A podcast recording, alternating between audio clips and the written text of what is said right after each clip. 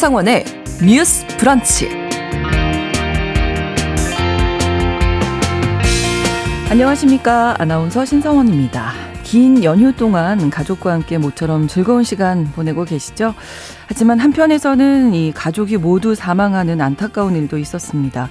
추석을 얼마 앞두고 일가족 다섯 명이 각기 다른 지역에서 숨지는 일이 발생해 이슈가 됐었는데요. 특히 숨진 가족 중 미성년자인 딸은 모친에 의해 살해된 정황이 나와서 더 안타까웠습니다. 자녀를 살해하고 스스로 목숨을 끊는 사건은 계속 반복되고 있는데요. 한때 이런 사건들을 가족 동반 자살로 부르면서 안타까운 가정사로 치부했지만 이제는 가장 심각한 범죄 중 하나라는 지적이 나오고 있습니다.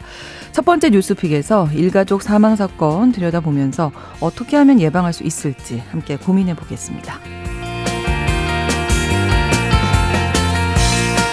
이번 연휴엔 아시안 게임 기간이 겹쳐서 온 가족이 모여 열심히 응원도 하셨을 것 같습니다.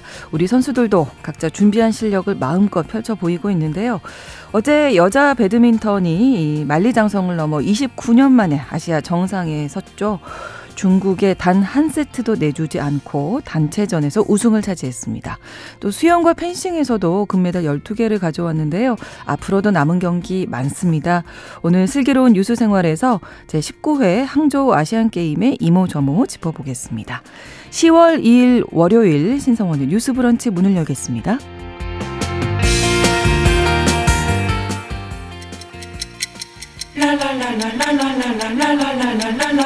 듣고 공감하고 진단합니다.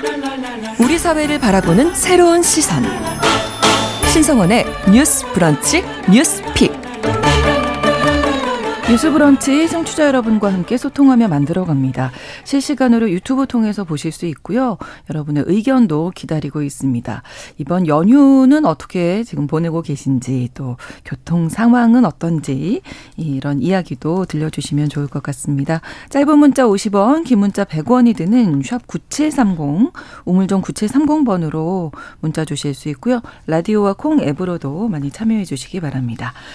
월요일의 뉴스픽 이슬기 기자 조으론 변호사 두 분과 함께하겠습니다. 어서 오세요. 반갑습니다. 네, 안녕하세요. 네, 두 분은 좀 어떻게 보내고 계신지 조으론 변호사님 시댁 가셨습니까?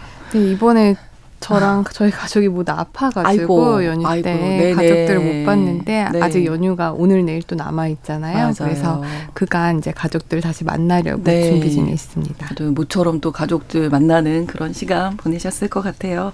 자, 엔데믹 이후 첫 번째 명절이라서 뭐 그 어느 때보다 명절다운 명절을 보냈다 이런 분들 많으신데 앞서서 제가 잠깐 말씀드린 대로 안타까운 소식이 있었습니다. 추석 전에 일가족이 사망한 채로 발견됐었는데요. 이 내용 좀 정리해 주실까요, 이슬기 기자님? 네, 부부와 딸 그리고 시어머니와 시누이 등 일가족 다섯 명이 숨진 채 발견된 사건인데요.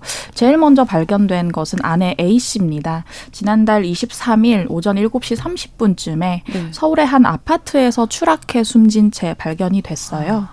그러고 보니 그 송파구에 이제 A 씨가 살 살았던 빌라가 있었는데 네. 여기서는 남편과 시어머니, 시누이가 숨진 채 발견이 됐고요. 네. 그리고 경기 김포에 있는 한 호텔에서 10살 딸이 사망한 채로 발견이 됐는데 아.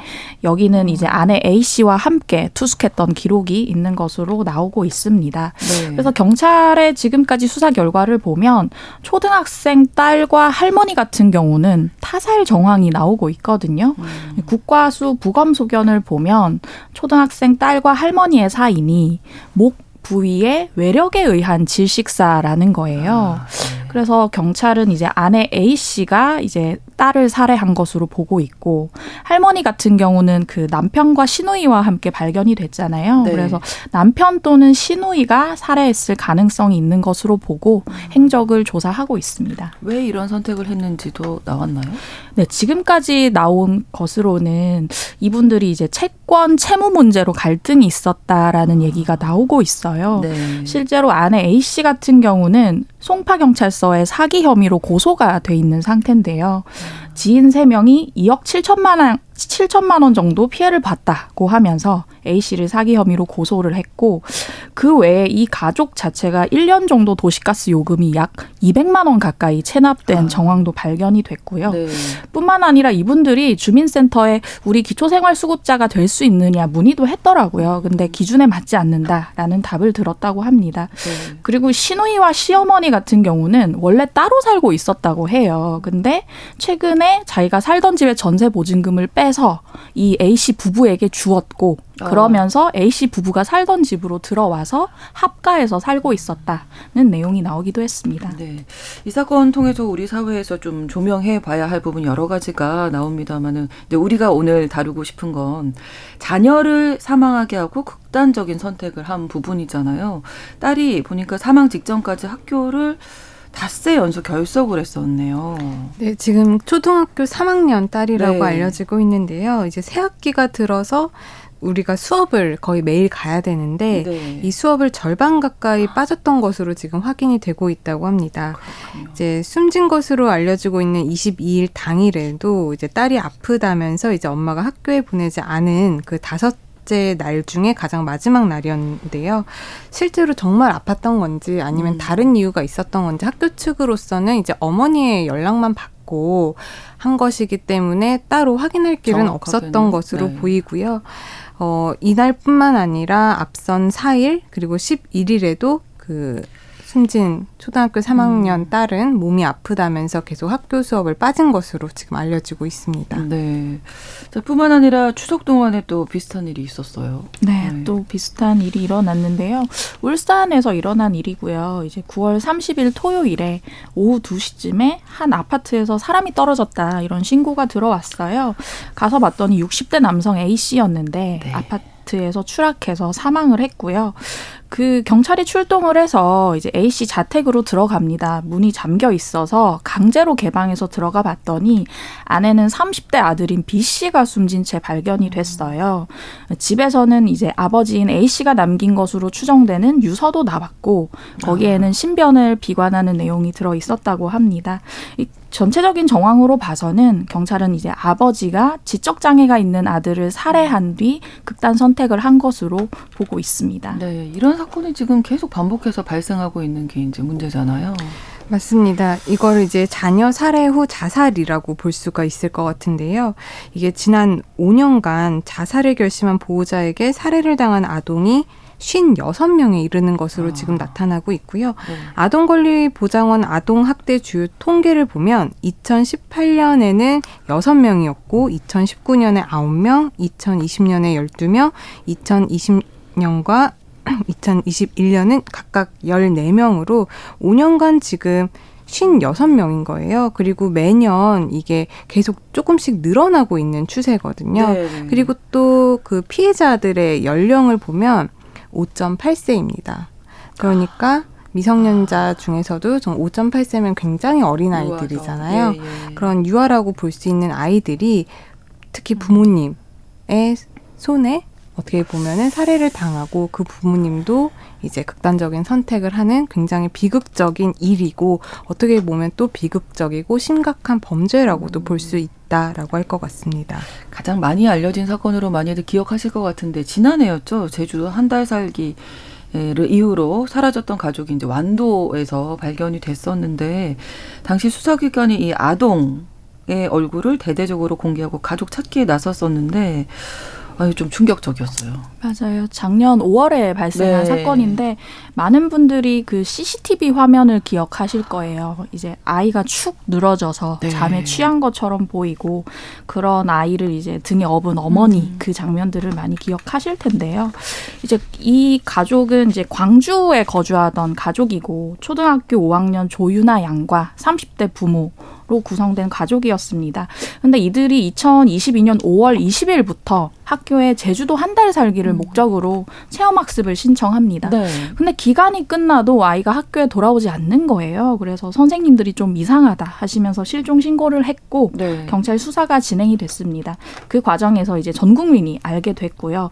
그 조 씨의 가족 조씨 가족 명의의 차량도 같이 공개가 됐었어요. 결과적으로는 이제 수색 엿새 만에 앞 완도 앞바다에서 조 씨의 차량이 인양이 됐고 일가족이 사망한 채로 발견이 됐습니다. 공식적인 사인은 익사고요. 네. 그 부검을 해봤더니 아버지를 제외한 이제 아내와 그 조윤아 양의 체내에서 수면 유도제 성분이 검출이 됐었고 이 가족의 사정을 알아보니 아버지가 컴퓨터 판매업을 했었다고 해요. 근데 잘 되지 않아서 폐업을 했고 또한 경제적 어려움이 굉장히 심각했던 것으로 나왔습니다. 신용카드 채무가 한 1억 원 정도 되고 음. 가상화폐 관련해서 2천만 원 정도 손해를 봤다라는 것이 나왔고요. 그리고 또 알고 보니 이제 그 조 씨 부부가 최근까지 우울증으로 병원 진료도 음. 한 2년 가량 받았다는 내용이 나와서 많은 분들이 이제 충격에 휩싸였던 사건입니다. 예전에는 이제 이런 내용이 나면 가족 동반 자살 뭐 이렇게 뉴스 기사에도 많이 나왔던 것 같은데 이게 동반 자살이 아니잖아요. 그렇죠. 자살이라고 하려면 네. 스스로 그 죽음에 대해서 이해를 하고 그렇죠. 자신의 몸을 해칠 수 있는 그런 음. 부분에 대한 모든 결정할 수 있는 권리가 있어야 되는 건데 네. 그 미성년자 아이들에게 이런 의사결정을 할 수 있는 능력이 과연 있는가를 생각을 그렇죠. 해보면 없다고 봐야겠죠. 음, 아이들이 그렇죠. 죽음에 대해서 뭐 얼마나 심도 있게 성인처럼 이해를 음. 할지에 대해서는 미지수이기 때문에 사실 이거는 가족 동반 자살이라고 보기보다는 음. 자녀 살해 후 자살로 봐야 되는 네. 것이 맞을 것 같고요. 그렇기 때문에 아동권리보장원에서도 2018년부터 자녀 살해 후 자살 같은 경우를 아동 학대의 사망 원인에 포함시켜서 음. 지금 조사를 하고 있습니다. 네. 자녀의 생명을 부모가 이렇게 어떻게 보면 마음대로 결정을 하는 건데 이게 음. 이제 어 좋게 생각을 하면 아이들이 내가 이제 없고 그 이후에 어떻게 살지를 걱정해서 나온 거다 이렇게 이해를 해볼 수도 있겠지만 이러면 안 되는 거잖아요. 네, 그런 그렇죠. 면에서 예, 이제 네. 어느 정도 공감을 하시고 네. 온정주의가 좀 생기는 것도 이해는 음. 되는 부분이에요. 근데 좀 사건을 찬찬히 따져보시면 네. 조윤아 양 사건처럼 자녀가 미성년자이거나 아니면 최근에 영암에서 발생한 사건처럼 그 자식들이 장애를 갖고 있 거나 하는 네. 부모가 좀 외력을 행사할 수 있는 바탕이 어느 정도 좀 다져진 상태에서 일어난 범행인 음. 경우가 많거든요.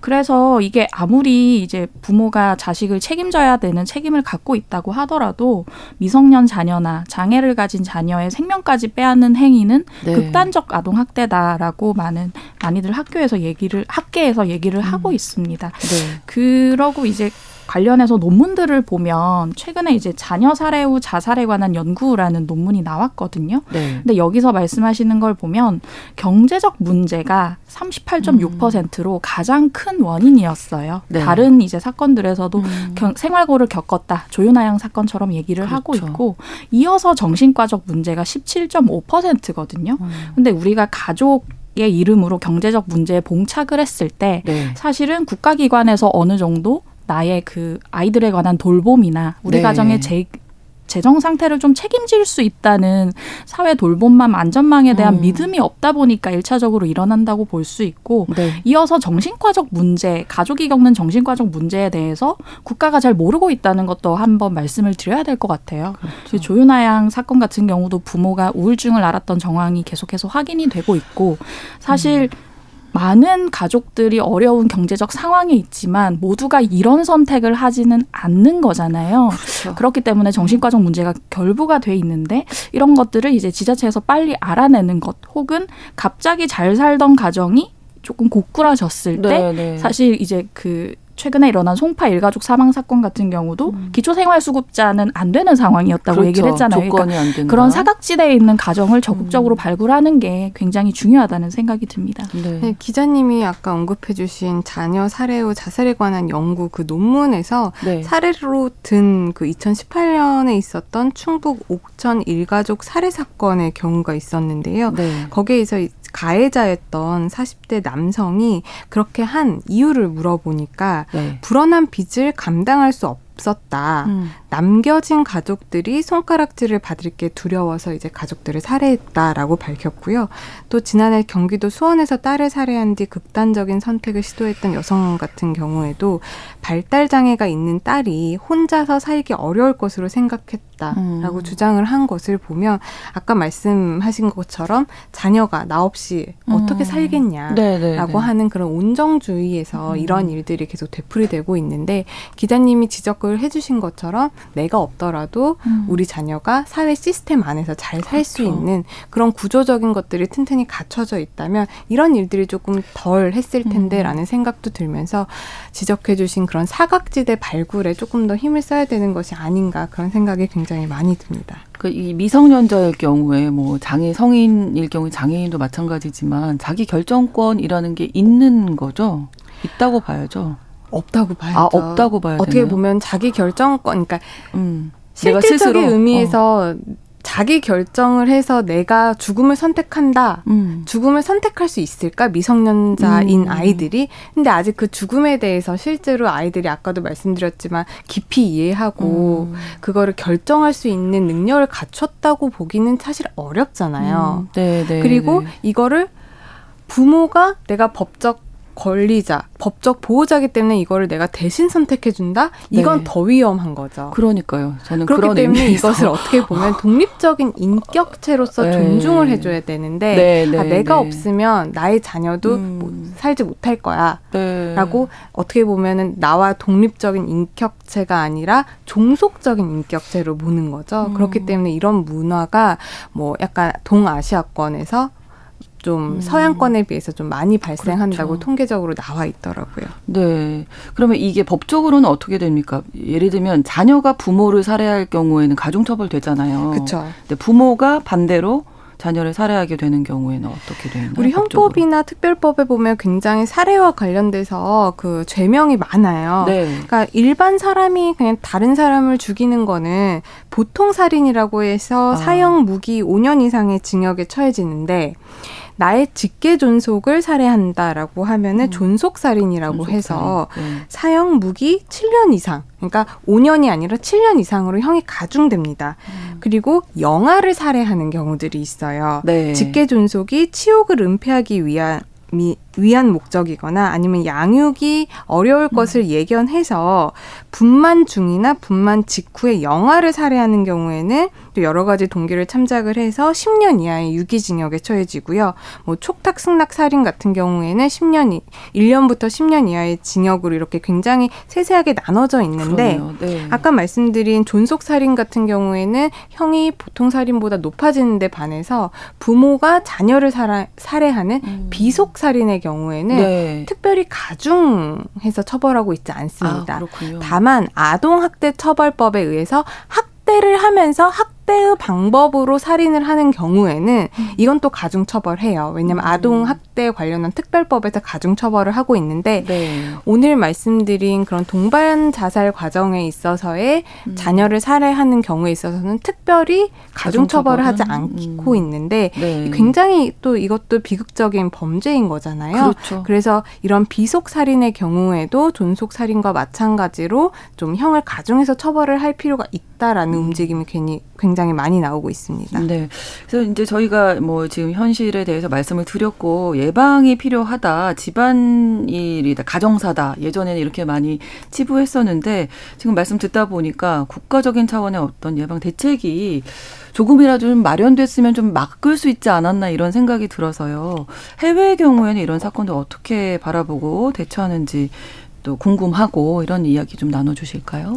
네, 먼저 말씀드리고 싶은 게 이제 아까 앞서서 변호사님이 아동권리보장원에서 음. 얘기하는 그 통계를 얘기해 주셨지만 사실 네. 국가 차원의 이런 그 자녀 살해 후 극단 선택을 보는 통계 시스템이 매우 미비해요. 그리고 정확한 실태 조사도 없어서 연구자들 논문을 찾아보면 네. 그 국가 통계에 기반한 게 아니라 최근 언론 보도에 나타난 아, 극단 서, 자녀 살해 후 극단 선택 경향 이렇게 할 수밖에 없다고들 얘기하시더라고요. 근데 그게 그럴 수밖에 없는 게 자녀를 네. 살해하고 부모도 사망하잖아요. 네. 그럼 이거는 자녀를 살해한 거는 범죄인데 네. 가해자가 부모인데 부모가 사망했어요. 공소권 그러면 공소권 없음. 으로 사건이 종결되기 아, 때문에 그러니까 이걸 통계할 수 있는 게 네, 없어져 버리는 아, 거예요. 그렇군요. 근데 그럼에도 불구하고 좀 안타까운 것은 이제 음. 해외 같은 경우는 아동 사망 사례를 따로 집계해서 검토하는 위원회가 있거든요. 음. 그래서 사망 이후에 심리적 부검 같은 걸 철저히 시, 실시를 해서 네. 왜 이런 일이 일어나 일어났는지를 들여다보는 건데 네. 우리는 이제 통계도 없고 실태 조사가 음. 없다 보니까 그런 부분이 미비하다.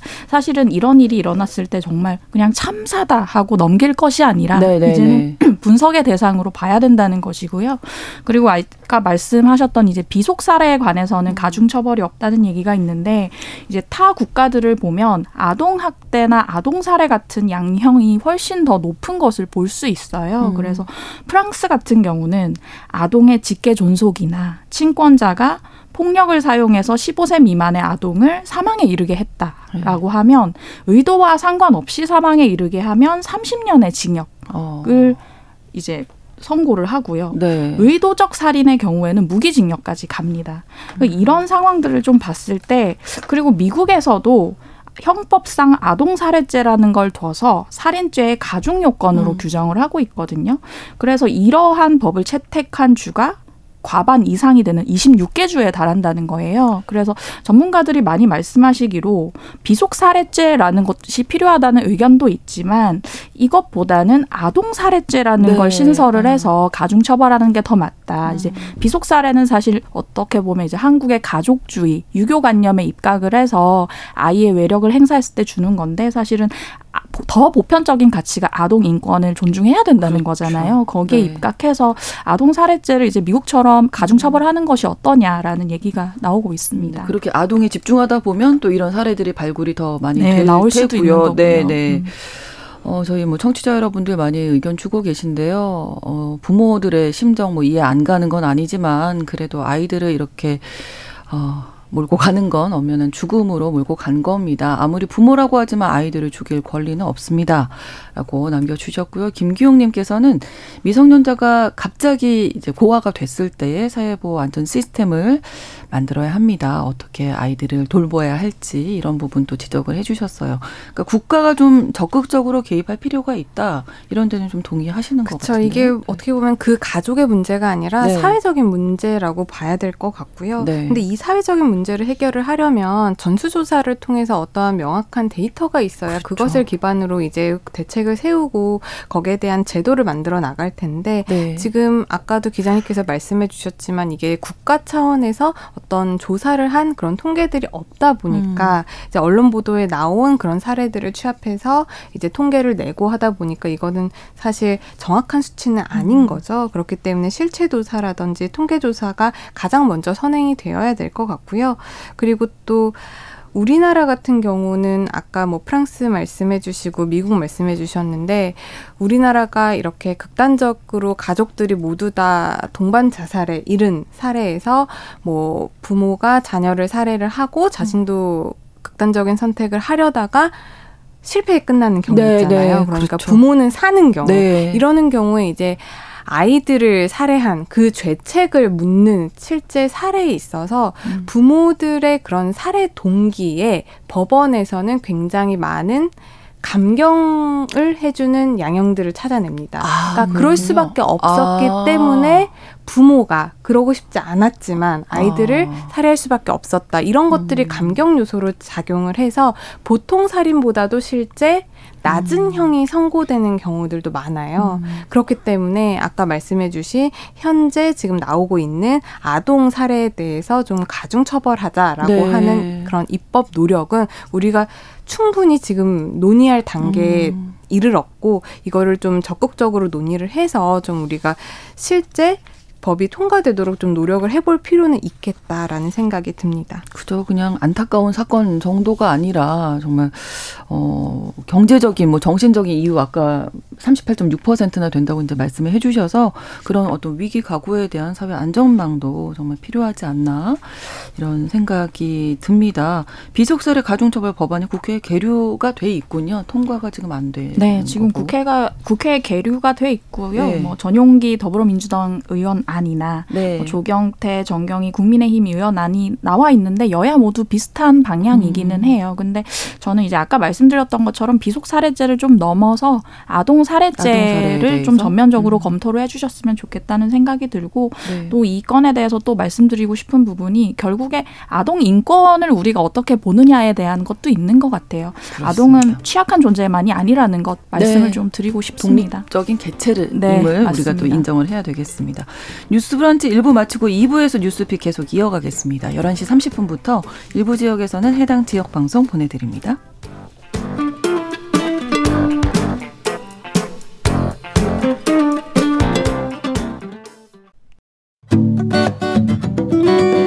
여러분은 지금 KBS 1라디오 신성원의 뉴스 브런치를 함께하고 계십니다. 두 번째 뉴스픽으로 넘어가겠습니다. 6일이라는 긴 연휴 이제 오늘 내일 이틀 남았습니다. 연휴 마무리 잘 하셔야 될 텐데요. 뭐 고향에서 거의 많이 대부분 돌아오셔서 좀 많이 푹 쉬시는 것 같은데 뭐 명절에 가정 폭력 건수가 더 늘어난다 이런 기사가 있더라고요. 네, 명절에 이제 가족들이 모이다 보니까 음. 해묵은 갈등이 다 비집어 나와서 이런 일이 생기는 것 같은데요. 네. 실제 통계를 보면 추석 연휴 때 신고된 가족 폭력 건수가 평상시 예보다 50% 가량 많은 것으로 나타났습니다.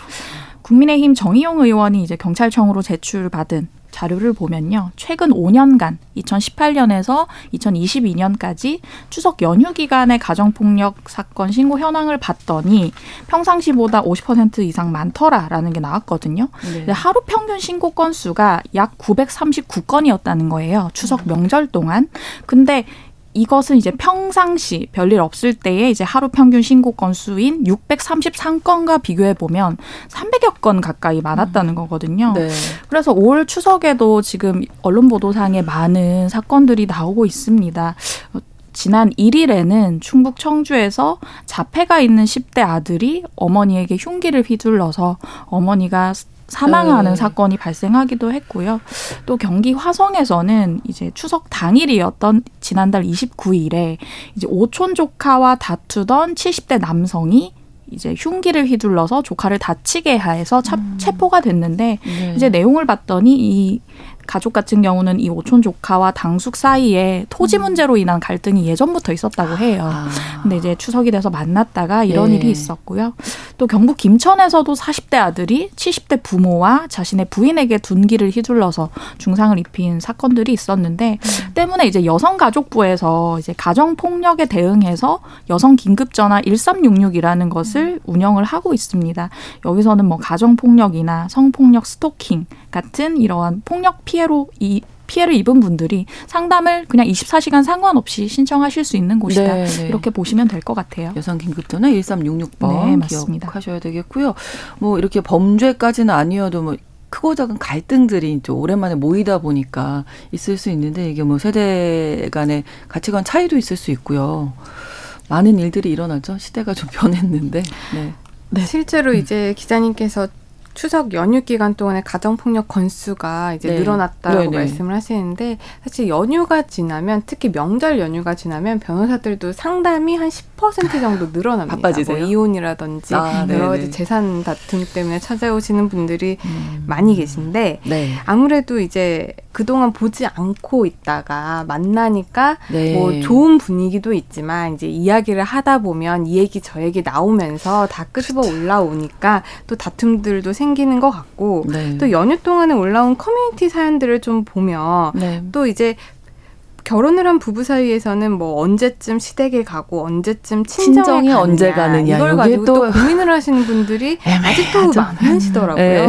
뭐 시가와 본가 모두 이제 가까운 곳에 사는 며느리가 이제 처음에는 시가를 갔다가 음. 또 이제 자신의 본가에 갔다가 좀 이렇게 시간을 보내길 원하는데 네. 시댁에 있는데 이제 자신이 이제 친정 가야 되는 시간인데 그 시댁에 있다 보니까 또 늦게 시누이가 이제 오는 거죠. 시누이가 이제 자기 친정 오는 거죠. 네. 그럼 또 이제 시누이 왔으니까 또 네. 시누이도 보고 가라라고 네, 네. 어른들이 그러시면 또 이 며느리 입장에서는 친정을 가는 시간이 그만큼 늦어지니까 점점, 점점 과연 이걸 또 어떻게 해야 되나 이런 네. 사연들도 굉장히 많은 것 음. 같고 또 남편 같은 경우에는 이제 또 반대로 며느리 그러니까 자기 아내가 네. 시댁에 가는 거는 별로 탐탁지 않아 하는 것 같고 친정에만 음. 가고 싶어 한다. 네. 이런 사연들도 올라오는 거 보면 예전에 있었던 일들이 아직까지도 굉장히 많이 반복되고 있구나 네. 이런 문제를 알 수 있을 것 같습니다. 네. 아, 아까 변호사님께서 음. 이제 명절이 끝나면 관련 상담이 10% 음. 이상 증가한다고 하셨는데 네. 실제로 통계청 자료를 보면 네. 추석 즈음인 10월에 이혼 건수가 가장 많았습니다. 10월이. 네. 아. 코로나 19 이전만 해도 2018년부터 2019년에 아. 계속 많았거든요. 네. 근데 코로나 19가 터진 이후에는 살짝 내림세를 보였어요. 그 이건 아마 네, 못 만났기 때문인 것으로. 그래서 지금 많은 언론들이 주목하는 게 네. 올해 명절 추석이 엔데믹이 시작되고 첫 추석이기 때문에 다시 오름세로 어. 돌아갈 것인지 지금 주목을 하고 있고요. 네. 그리고 이제 그 친척 간 갈등 관련해서 이제 재혼 전문 결혼 정보 회사 와 네. 결혼 정보 업체가 공동으로 설문조사한 게 있더라고요. 이제 음. 한번 이혼을 경험하신 재혼을 희망하는 싱글 남녀들한테 음. 전 배우자와 결혼 생활할 때 추석 때 뭐가 힘들었냐라고 물어봤더니 남성 같은 경우는 30.5%가 아내와의 일정 조율이 제일 힘들었다. 아까 변호사님 아, 말씀하신 이 얘기군요. 네, 이 맥락이고 아. 여성은 29.3%가 시가 가족과의 만남이라고 했어요. 시가 아. 가족과 만나는 것 자체가 제일 힘들었다고 했고 이어서 남성은 이제 이동 그 다음이 음. 처가 가족과의 만남이라고 음. 했고 여성은 음식 준비 가서. 이제 여성들이 가사를 많이 아무래도, 하니까 네. 그리고 이어서 또 남편과의 일정 조율이 힘들었다라는 응답이 있어서 아. 변호사님 말씀이 통계로도 입증이 되었다라고 그러니까 남성이건 여성이건 할 거 없이 네. 다 힘든 거예요 이렇게 네. 네. 어떻게 얘기해 주세요 그러면 이혼 이제 상담 많이 하실 것 같은데 배우자가 좀 역할을 이럴 때 좀 지혜롭게 잘해주면 사실 이제 추석 네. 때 가족들이 모이면 네. 이제 그 어떤 갈등이 있어서 나중에 상담 오신 분들 이야기를 들어보면 이제 부부들 사이의 문제에 대해서 추석 때 만나는 가족들이 네. 개입을 해서 말을 하기 시작하면 문제가 발생하는 경우들이 많더라고요. 특히 아. 부부가 이제 딩크로, 그러니까 네, 애가 네. 없이 아이가 살, 없다 이러면 애가 없이 살기로 이제 결정한 네, 네. 부부들이 요즘 많잖아요. 네. 그런데 이제 남편 쪽 집이나 아니면 아내 쪽 집에다가 그런 말을 안 한 거예요. 우리 아이 없이 살기로 아. 했다. 그러면은 부모님들은 왜 너네 아이 안 갖냐, 그렇죠. 언제 출산할 거냐, 음, 그렇죠. 나이가 드는데 이러면 이제 당사자들은 스트레스 스트레스를 받는 거죠. 음, 음. 그러면은 이제 자기 집안에는 자기가 알아서 본인이 집안은 말을 해야 되는데 각자가. 그러지 그렇죠. 못하는 경우들도 음. 많단 말이에요. 그러니까 그렇죠. 이것들이 갈등이 쌓이는 거죠. 음. 그렇기 때문에 이런 분들이 오시면 각자가 엄격하게 음. 자기 부모님에 대해서는 스스로 네, 네, 말할 네. 수 있어야 된다. 그렇죠. 왜냐하면은 내가 앞으로 부모님과의 살 날보다 어떻게 보면 내 아내, 내 남편과 살 날이 그렇죠. 기니까 네, 네. 아무래도 내 배우자의 편에 음. 서서 내 부모님과 내가 네. 얘기를 해야 된다라고 말씀을 드리죠. 음. 그리고 또 이런 당사자들이 오시는 게 아니라 또 부모님들이 오시는 경우들도 있어요. 맞아요. 이혼시키고 네. 싶다고. 아, 그러면 저는 정말 오. 그거에 대해서는 굉장히 단호하게 말씀드리겠습니다. 아, 뭐 자녀 이혼시키셔서 뭐가 좋으시겠냐. 그렇죠. 자녀들이 그건 결정해야 어, 되는 거고 그렇죠. 최대한 간섭하지 말으시라. 아, 이렇게 아. 말씀을 드립니다. 네. 근데 그게 제일 맞는 것 같아요. 어, 그 앞서서도 저희가 뭐 자식 을 내 소유물로 보면 안 된다 이런 네. 말씀인데 결혼 이후에도 역시 마찬가지인 음. 것 같아요. 그리고 실제 이혼을 하시는 많은 부부들을 보면 부모님들이 간섭을 해서 아, 이혼에까지 음. 이르게 되는 커플들이 굉장히 음. 많거든요. 그렇군요. 그런 거 보면 사실 부부간의 대화가 좀 더 많았고 하면 음. 그렇죠. 이혼까지는 안 하셨을 텐데 이런 생각도 음. 굉장히 많이 들기 때문에 부모님들을 만나면 저는 최대한 간섭하지 아, 말으시라라고 네, 네, 네, 말씀을 드립니다. 그러니까 일정 조율 때문이겠습니까? 여러 가지 폭발해서 네, 일정 조율이 네. 표면적으로 드러난 맞습니다. 거겠죠. 이 이야기가 너무 길어졌는데 저희가 드릴 말씀이 너무 많았거든요. 뭐 어떤 이야기 이야기를 할까요? 신체적으로 좀 통증이 오는 분들도 계세요. 실제적으로 뭐 운전도 장기간 그렇죠. 하시고 네. 또 많이 드시고 하셔서 좀 피로가 쌓이기도 음. 할 텐데 몸 관리 어떻게 해야 할지 이수기 기자님.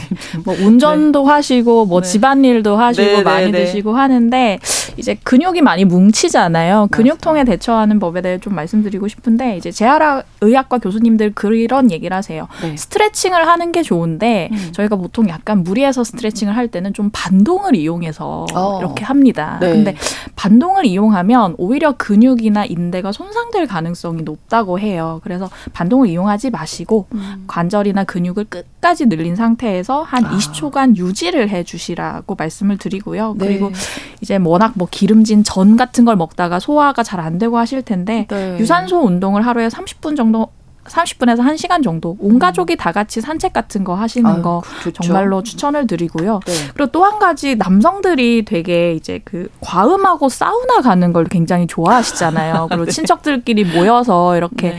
음복하다가 또 같이 사우나 가자 이렇게 하시는데 이 과음한 상황에서 사우나가 정말 위험하다는 거 위험하죠. 많이들 알고 계실 거예요. 네. 이제 심장 부담을 가중시킬 수 있기 때문에 네. 이거는 정말 좀 주의하셔야 될 것 같고요. 네. 그리고 식중독 같은 것도 많이들 걱정을 하시는데 이제 보통 음식들을 상온에 많이 보관을 하세요. 특히 전 같은 것. 그런데 무조건 냉장 보관하셔야 되고 가열 네, 후에 맞아요. 드셔야 된다는 것 말씀을 드리겠습니다. 네, 심장 이야기 나와서 연휴 심장 증후군을 조심해야 한다면서요? 네, 이 다양한 명절 증후군이 있겠지만 의학적으로 입증된 심하면 돌연사로까지 이어질 수 있는 증상이 있는데요. 네. 이게 연휴 심장 증후군이라고 해요. 이게 연휴가 같이 이제 단시간에 폭음을 많이 할 때 이제 발생할 수 있는 음. 부정맥을 이제 의미한다고 하는데요. 네. 이 연유 심장 증후군은 과음이나 폭음이 아닌 단 한 잔의 술로도 발생을 할 수가 있으니까 어, 네. 이제 가족 친지들이 오랜만에 만나서 이제 반갑겠지만 아무래도 절제 있는 생활이 필요하지 않을까 그런 생각이 듭니다. 그렇습니다. 그리고 명절에도 무료 급식소는 또 북적였다고 하니까 예, 또 기억하시면 좋을 것 같고요.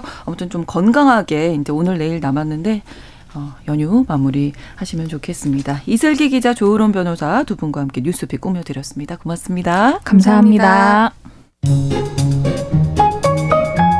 신성원의 뉴스 브런치는 여러분과 함께합니다. 짧은 문자 50원, 긴 문자 100원이들은 샵 9730. 무료인 콩앱과 일라디오 유튜브를 통해 참여해주세요.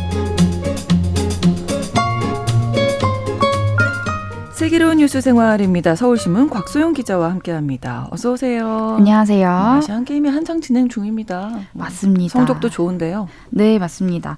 이 연휴 기간 연휴 기간 동안 우리 국민들을 좀 울고 웃게 했었던 이 아시안 게임 일정도 반환점을 돌았습니다. 네. 지난주에도 제가 기대되는 몇 가지 경기 일정을 좀 소개해 드렸잖아요. 근데 말씀하신 대로 그, 그 일주일 사이에 기쁜 소식이 많이 들렸습니다. 네. 그래서 우리 선수들이 좀 치열하게 승부했던 주요 경기들 한번 짚어보려고 합니다. 네, 지금 현재 순위가 우리가 목표가 금메달 50개였는데 맞습니다. 어떻게 되나요? 네. 우리나라가 지난 자카르타 팔렘방 아시안 게임 당시에 금메달 49개를 를 따서 3위에 그쳤던 전력이 있습니다.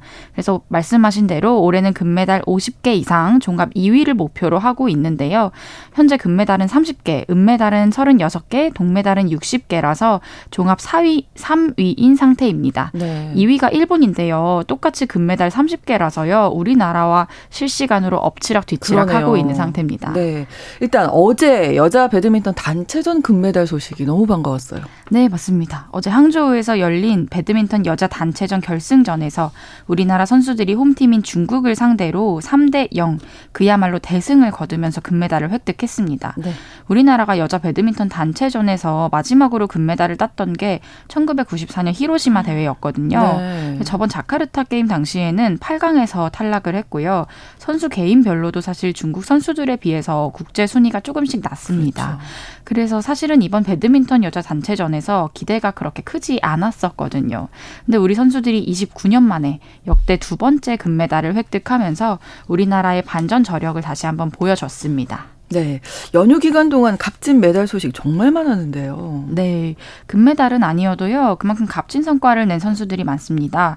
그 육상 해머 던지기 여자 부문에서 네. 우리나라 역사상 첫 메달이 나왔습니다. 오. 동메달을 따낸 김태희 선수인데요. 네. 김태희 선수는 2021년부터 해머 던지기를 시작해서 2년 만인 올해 7월, 7월에 한국 고교 신기록을 세웠습니다. 오. 그야말로 혜성처럼 등장한 신인 선수인데요. 그러네요. 이번 아시안 게임이 김태희 선수가 선수가 처음 출전한 종합 대회라고 하는데 동메달과 함께 한국 신기록도 11년 만에 갱신하는 쾌거를 이뤘습니다. 우즈베키스탄의 전통 무술인 쿠라시라는 종목에서도요 우리나라의 첫 메달이 나왔습니다. 네. 쿠라시는 유도랑 비슷한 경기인데 하체를 공격할 수 없다는 차이점이 있다고 해요. 음. 이 지난 자카르타 대회 때 우리나라가 처음 출전을 해서 입상에는 실패했었는데 네. 올해에는 5년 만에 권재덕 선수가 66kg 이하급에서 동메달 정준용 선수가 90kg 초과급에서 동메달을 각각 땄습니다. 네. 또 북한과의 대결도 주목받은 경기들이 있었거든요. 네, 연휴 기간 동안 많이 주목받았던 게 이제 남북 대결이었던 여자 축구 8강전이었는데요. 네. 북한의 1대 4로 음. 아쉽게 지고 말았습니다.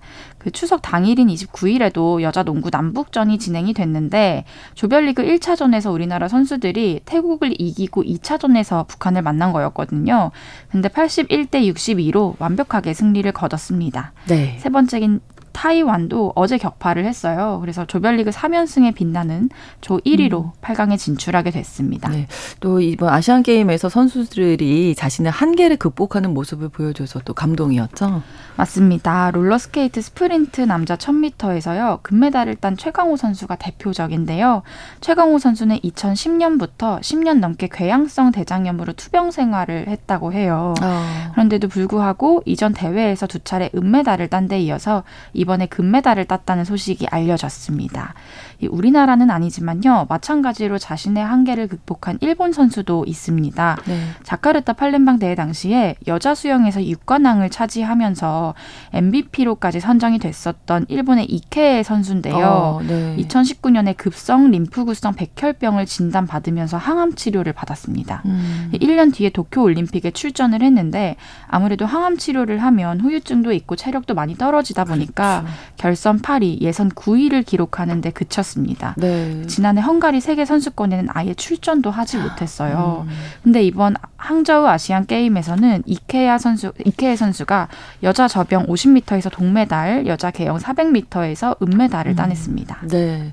자, 이제 뭐 일주일 남짓 남았는데 어떤 경기 기대해 볼 수 있을까요? 네, 먼저 아시안 게임 여자 탁구에서 출전한 4개 전 종목에서 모두 메달을 석권한 신유빈 선수가 오늘 한일전인 여자 복식 준결승전에 음. 나서고요. 네. 우상혁 선수가 출전하는 남자 높이뛰기 결승전도 오늘 오후 8시에 열립니다. 예선에서 남녀 모두 조별 예선 전승으로 준결승에 진출한 바둑 단체전도 오늘 예정이 돼 있고요. 네. 연휴 마지막 날인 내일 3일에도요. 한국 야구 대표팀의 태국전이 예정이 돼 있습니다. 그리고 8번의 아시안 게임 중에서 7번을 우승한 여자 핸드볼 핸드볼도 내일 중국과 준결승전을 벌입니다. 네. 오전에 따끈따끈하게 들어온 소식인데요. 네. 남자 개주도 결승전이 내일 오후에 예정이 돼 있다고 해요. 음. 이 37년 만에 이어 달리기에서 우리나라가 메달 사냥에 나서는 거거든요. 어, 네, 네. 그러니까 이제 남은 연휴 마무리를 잘 하시면서 열렬하게 응원도 끝까지 보내주시면 좋겠습니다. 네. 슬기로운 뉴스 생활 서울신문 곽소영 기자와 함께했습니다. 고맙습니다. 감사합니다. 오늘날 주목해야 할 글로벌 이슈 뉴스 브런치 더 국제 라이브 나라 밖 소식 전해드리는 더 국제 라이브 오늘도 외신캐스터 조윤주 씨와 함께하겠습니다. 어서 오세요. 네, 안녕하세요. 예, 연휴에도 쉬지도 못하시고 괜찮습니다. 좀 예. 프리랜서. 좀 쉬긴 쉬셨어요, 조금? 네, 주말에 좀 쉬었습니다. 네, 네, 네 다행입니다. 네. 자, 미국 얘기 오늘 준비하셨는데 네. 헐리우드 작가들이 인공지능 AI가 작가와 배우들의 권리를 침해하고 있다면서 몇 달째 파업을 벌였습니다. 그 신기술이 일자리를 위협하고 있다 이런 얘기 우리 많이 하잖아요. 이 얘기 네. 준비하셨다고요? 일단 파업은 지난주에 끝이 나긴 끝이 했습니다. 났어요? 이제 5월 아, 2일 시작해서 네. 거의 한 다섯 달, 아. 넉달 반 정도 만에 끝이 나긴 했는데요. 네. 아, 미국 헐리우드 역사상 가장 긴 파업 중에 하나로 기록이 됐습니다. 음, 헐리우드 영화 TV 작가 조합, WGA라고 이제 줄여서 부르는데 네. 만 5천여 명의 조합원을 가지고 있는 작가 조합이고 어, 2007년에 저작권료 인상을 요구했던 파업 이후 가장 길게 파업을 벌였습니다. 네. 이 작가협회가 어, 넷플릭스, 아마존, 애플 디즈니가 소속된 영화 제작자 동맹과 협상 타결을 벌인 건데요. 쟁점은 세 가지입니다. 저작권료 인상, 음. 그리고 제작 현장에서 지필 공간, 그러니까 음. 작가 공간을 네. 마련해주고 작가를 상주시킬 것, 그리고 대본 작업할 때 AI, 인공지능을 사용한다면은 작가 보호 조치를 취해달라. 이거 세 아. 가지 합의를 하게 된 겁니다. 여기서 약간 좀 쟁점이 있는데요. 네네. 네. 그 AI가 훈련할 때 작가들의 기존 대본을 사용할 수 있도록 허락은 해줬습니다. 대신에 어. 콘텐츠를 제작할 때 작가들 글뿐만 아니라 AI를 이용해서 챗GPT 같은 걸 이용해서 쓰게 되잖아요. 음. 그렇게 해서 만든 어, 제작물을 하더라도 전체 대본 작업에 대한 보상을 작가들에게 해주겠다. 음. 거기까지 합의를 하면서 양측이 어, 결정적으로 이제 타결하게 네. 된 겁니다. 협상을. 그러니까 전체적으로 제작 환경이 바뀌었기 때문에 이 파업이 일어난 거네요. 네, 보면. 그렇습니다. 네. 사실 이제 OTT 다들 많이 보시죠. 그렇죠. 아마 연휴 때도 많이 네, 보셨을 맞아요. 거예요. 그래서 문제 이제 이 OTT가 생기면서 작가들의 네. 그 노동 환경 굉장히 열악해졌다 주장하는 겁니다. 음. 실제로 이번 파업 기간 동안에 OTT 일부 뭐 작품들이 나가지 못하는 방송이 나가지 못하는 경우도 벌어졌는데요. 네. 일단 이 방송 산업 구조가 어, 이 OTT, 그러니까 스트리밍 서비스 위주로 중심축이 옮겨가면서 음. 근로자들의 환경이 굉장히 불리해졌다는 주장인데요. 네. OTT 콘텐츠가 물론 늘어났지만 에피소드가 압축이 됐습니다. 그래서 아. 제작 시즌 짧아졌고 그렇기 때문에 상대적으로 재정적으로 돈을 덜 받게 되는 그런 일이 벌어진 건데요. 네. 보통 미국 TV 시리즈가 통상 22개에서 26개 에피소드로 구성이 되는데 네. OTT 시리즈물은 10개 미만으로 제작이 됩니다. 10개? 12개 많아봤자 네, 맞아요. 뭐이 그러니까 정도죠. 또 하나는 OTT 같은 경우에는 작가들에게 로열티를 따로 지급하지 않습니다. 오. 재방료가 없는 거죠. 그러니까 작가 입장에서는 수입이 확 줄어들게 되는 겁니다. 네네. 어, 그래서 그 통계를 보면은 현재 TV 시리즈 작가의 절반 정도가 임금이 최저 수준이라고 대답했고요. 음. 2013년부터 14년까지 최저 임금 받은 작가 비율은 전체 3분의 1 수준에 불과했습니다. 그리고 연봉도 사실은 물가 상승 다 따져보면 10년 전 대비해서 4% 음. 깎였습니다. 어, 그래서 이제 또 하나 문제는 아까 그 작가룸 어, 미필요다 네. 했는데 어, 사실 작가 수를 확 줄이다 보니까 작가들만의 공간을 안 주는 거죠. 네, 그래서 그렇겠죠. 음, 그러니까 네. 작은 공간에서 대충 만들고 끝나면 해산하고 그러다 보니까 아. 어, 유명한 작가가 있다고 하더라도 신인 작가들이 이렇게 발굴되기 힘들고 그 사람들이 음. 크기가 힘다는 거죠. 보통 이제 네. 1대1로 만약 배우면서 성장하게 되는데 그 기회가 사라지게 되는 거고 네. 상대적으로 작가들은 계속 적은 급여를 받고 글을 써야 되는 그런 일이 음. 벌어지게 되는 겁니다. 여기에 AI까지 등장해서 문제가 되는 거군요. 네, 맞아요.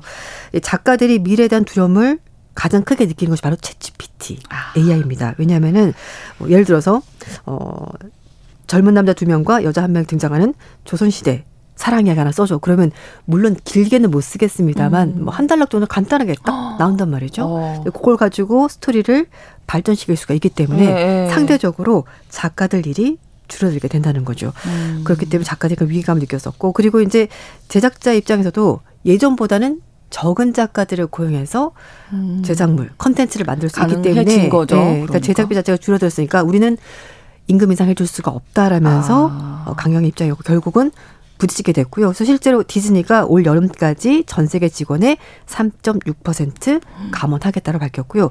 워너브라더스 디커버리도 수천 명 직원들에게 계약 해지를 통보했다고 합니다. 근데 사실 이게 미국만의 문제는 아니잖아요. 그렇죠. 이제 우리나라도 사실 아, 네. 기존 방송국들이 그렇죠. 많이 좀 예전과 위상이 달라졌고 맞아요. OTT 업체들이 훨씬 더좀 음. 많은 파워를 가졌다라 볼수 있는데 드라마 같은 경우에는 그렇죠. 그렇죠. 이제 뭐 미니 시리즈 이런 거 뭐 요일별로 나가던 거 많이 줄어들었잖아요. 맞아요. 그 한 방송 작가 얘기는 OTT 같은 경우에는 처음 촬영할 때만 일할 작가를 뽑고 후반 작업이나 시간이 좀 지나면은 작가를 좀 빼는 경우가 있다라고 아, 합니다. 그러니까 네. 작가들 그 파워라는 것이 굉장히 많이 줄어들었고 음. 어 당연히 급여도 줄어들게 되고 그러다 보니까 이런 상황이 됐고 있고요. 또 예능 같은 경우도 그 소위 말해 좀 잘 나가는 PD들은 네. OTT 업체 쪽으로 많이 빠져나간 상황이어서 음. 이것도 좀 좋지가 않고 그리고 어, PD는 가더라도 OTT에서 작가를 많이 데려가지 않는 경우도 많기 때문에 신인 작가들도 굉장히 자리 부침이 심해서 어, 안정적으로 일할 수가 음. 없다라는 겁니다.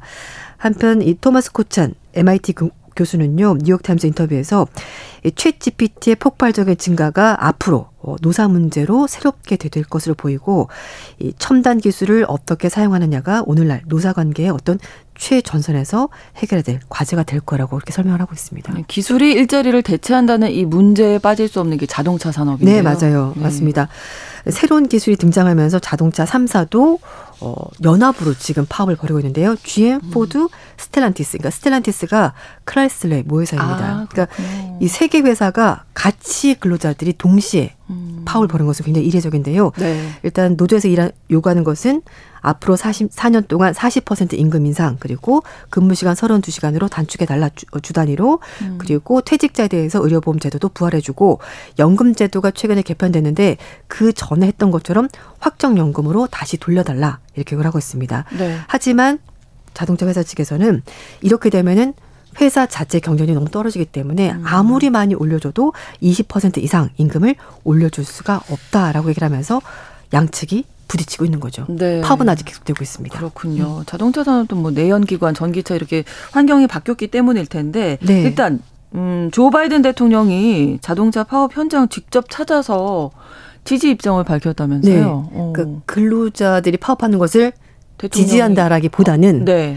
사실 이제 내년에 대선이 있기 때문에 아. 러스트벨트 지역, 그러니까 소위 말해서 쇠락한 공업 지역에 있는 사람들의 표를 네. 재선을 통해서 반드시 가져가야지만 승리가 확실합니다. 요즘 음. 여론조사 보더라도 심지어 트럼프 전 대통령이 앞서는 여론조사 결과가 나왔거든요. 그래서 그렇군요. 그런 의도 때문에 가서 얘기를 하는 건데 하지만 또 바, 트럼프 전 대통령은 바이든 대통령이 피켓 시위자인 척하면서 느릿느릿 걸어 다니는데 결국 그러다가 당신들 일자리 중국 업체들에게 다 내주게 될 거다. 그거 명심해라. 이렇게 공격을 했습니다. 이 파업에 대해서 미국 국내의 여론은 어떻습니까? 일단은 미국 국민 두 명 중 한 명은 노조 활동을 지지한다고 대답했습니다. 61%가 노조 활동이 경제 대체적으로 도움이 된다라는 아, 그런 대답이 나왔는데요. 네. 여론조사 업체인 갤럽이 지난 8월달에 진행해 봤더니 이런 대답이 나왔습니다. 음, 근데 문제가 있습니다. 네. 지금은 괜찮지만 그 자동차 업체들은 굉장히 많은 부품 업체들을 가지고 있거든요. 그렇죠. 지금 음, 파업을 하면서 부품 공급이 좀 차질이 빚어지고 있는 상황인데 이게 장기화가 되고 내 자동차가 빨리빨리 고칠 수가 없고 네. 뭔가 서비스에 문제가 생기게 되면 미국 국민들도 생각이 달라지지 않겠느냐라는 건데요. 음. CNN 방송은 요즘 미국인들이 아침에 출근하는 버스를 운전하거나 명절 때 고향 가는 비행기를 조종하는 필수적인 업무를 수행하는 근로자가 아니라 어 그냥 자동차 근로자들이기 때문에 음. 동조를 하는 건데 만약에 내 생활에 실질적으로 뭔가 음. 타격을 준다면 미국 국민들 생각도 좀 달라지지 않겠느냐라고 얘기하고 있고 또 한편에서는 결국은 전기 자동차 음. 테슬라가 이번 파업의 최대 수혜자가 될 거다 이런 어. 얘기까지 나오고 있습니다. 그러니까 이게 기술 등장으로 인한 것. 뿐만 아니라 네. 잘못된 분배 때문이다 이런 지적이 또 네. 있다면서요? 기술이 나오면 사실 그게 이제 어떤 경제적인 부가가치를 가지게 음. 되고 그걸 통해서 부를 창출하게 되는데 사람들의 이런 불만이 어, 그런 부가 제대로 배분되지 않는다 아. 그런 부분이 있다라는 거죠. 그래서 네. 사실 이 새로운 기술 등장해서 어, 나라가 발전하고 세계가 발전하는 거 맞긴 하지만 우리가 이제 생각할 것은 그 기술을 가지고 우리가 기존에 있던 근로자들이 어떻게 잘 살 수 있는지 그 그렇죠. 그 혜택을 맞아요. 어떻게 나눌 것인지 그 근본적인 질문에 대해서 우리가 좀 고민도 해봐야 되고 해법도 찾아야 되겠다 그런 지적이 나오고 있습니다. 음. 외신 캐스터 조윤주 씨와 함께했습니다. 고맙습니다. 네, 감사합니다. 뉴스브런치 내일 다시 오겠습니다. 고맙습니다.